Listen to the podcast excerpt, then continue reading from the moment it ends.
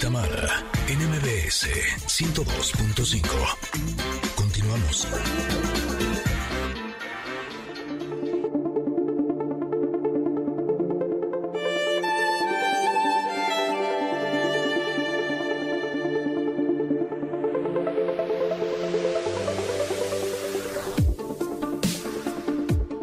Estamos en el momento del comentario. Fíjense que nos tocó una carta, les voy a platicar rápidamente. Es la número 7 de nuestro mazo del oráculo de la sabiduría y se llama Hacia el mar. Y entonces, esta muchacha que viene aquí en esta carta, yo creo que va pues no sé si, no, no, sabría decir si en paz, acalorada, este, afligida, dormida, deprimida, no sé, porque lleva la cabeza hacia abajo. Lo que sí es que me encanta que va en un barquito de papel.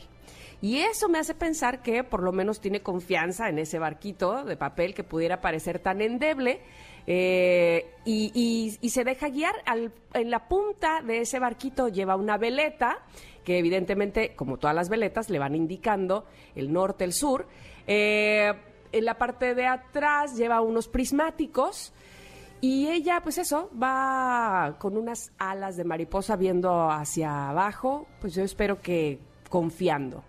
Al, eh, a la parte superior de la carta está el rostro que aparece en casi todas ellas, vigilante, ¿verdad? Viendo justamente, me parece a mí, que hacia, hacia donde apuntaría la veleta. hacia el mar nos habla de fluir, de dejar que las cosas sucedan, eh, de dejar eh, un poco el control, de tratar de que las cosas siempre sucedan como queremos, a la hora que queremos, cuando queremos, y si no suceden así, entonces estamos fracasando. Relajémonos un montón, básicamente nos dice aquí. Vámonos, eh, pues de eso, fluyendo con el mar, dice acá.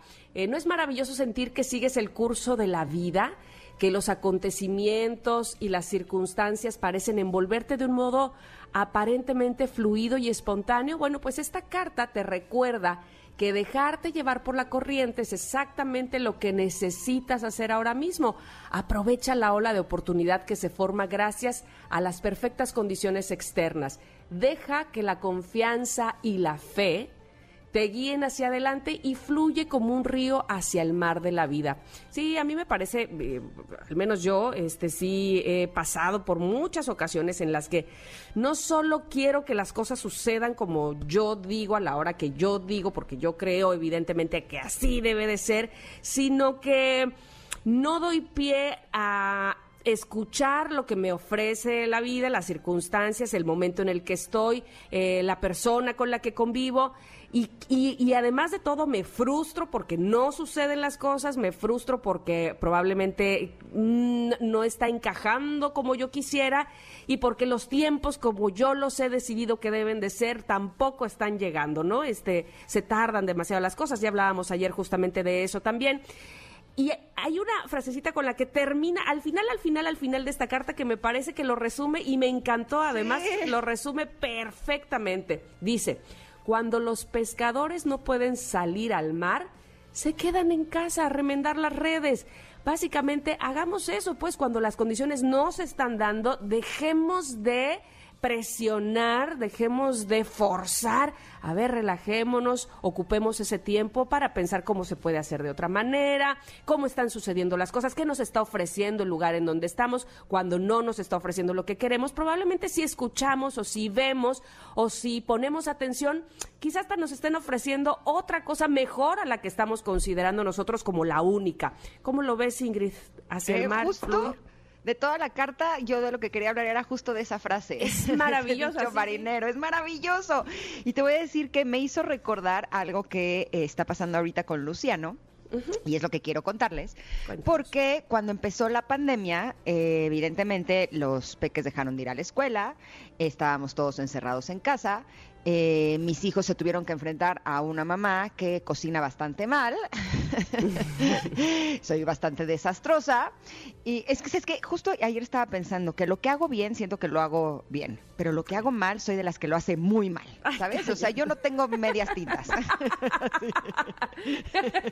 es que lo haga regulis, o sea, no. Exacto, exacto. Lo que hago mal lo hago muy, muy mal. Y en la cocinada, la verdad, no tengo talento. Esa es la, la o sea, cuando lo hago, híjole, bueno, el punto es que Luciano, mi hijo, el de 12 años, empezó a eh, hacer cosas en la cocina pues con el afán de comer un poco mejor, ¿no?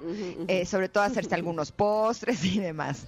Y justo ayer eh, así ha estado como durante toda la pandemia, y ayer llegó y me dijo, oye, Ma, eh, ahora que las cosas se pongan mejor, ¿me podrías meter a clases de cocina? Entonces le dije, eh, tengo una amiga que es chef, entonces le dije, ¿por qué no le escribes y le dices si te puede dar clases ella, ¿no?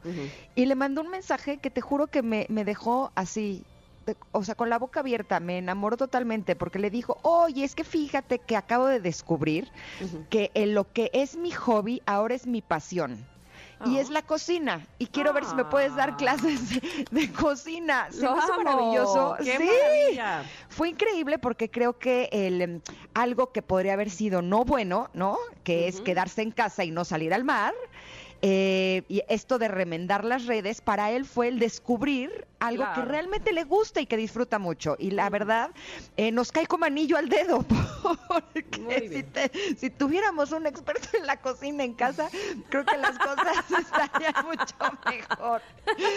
O sea, de hecho a la fecha nos hace pasteles y hace brownies. ¡Ay, y hace, qué rico! ayer hizo roles de canela. No, no, sabes, es ah, buenísimo. Bueno, bueno, bueno, bueno, ¿de qué estamos hablando? Exacto, entonces creo que si utilizamos como este ejemplo podríamos darnos cuenta que cuando a veces las cosas no salen bien, eso nos obliga a cambiar de canal, a cambiar de rumbo, a cambiar de, de, actividad o de lo que sea, pero eso nos abre una enorme oportunidad de descubrir algo que a lo mejor vamos a amar, ¿no? Entonces me encantó que haya salido esta carta y que haya salido esta carta después de esto que sucedió ayer, de que Lucky eh, claramente descubrió que su hobby es una de sus más grandes pasiones. ¿Qué tal? No, me encanta, me encanta. Justo yo hace eh, un par de días o tres estaba yo enseñándole a Miranda, a, después de hablar con ella, Miranda tiene siete ahora, siete años, dije, este, tenemos que eh, enseñarte a que tú también hagas cosas en la cocina.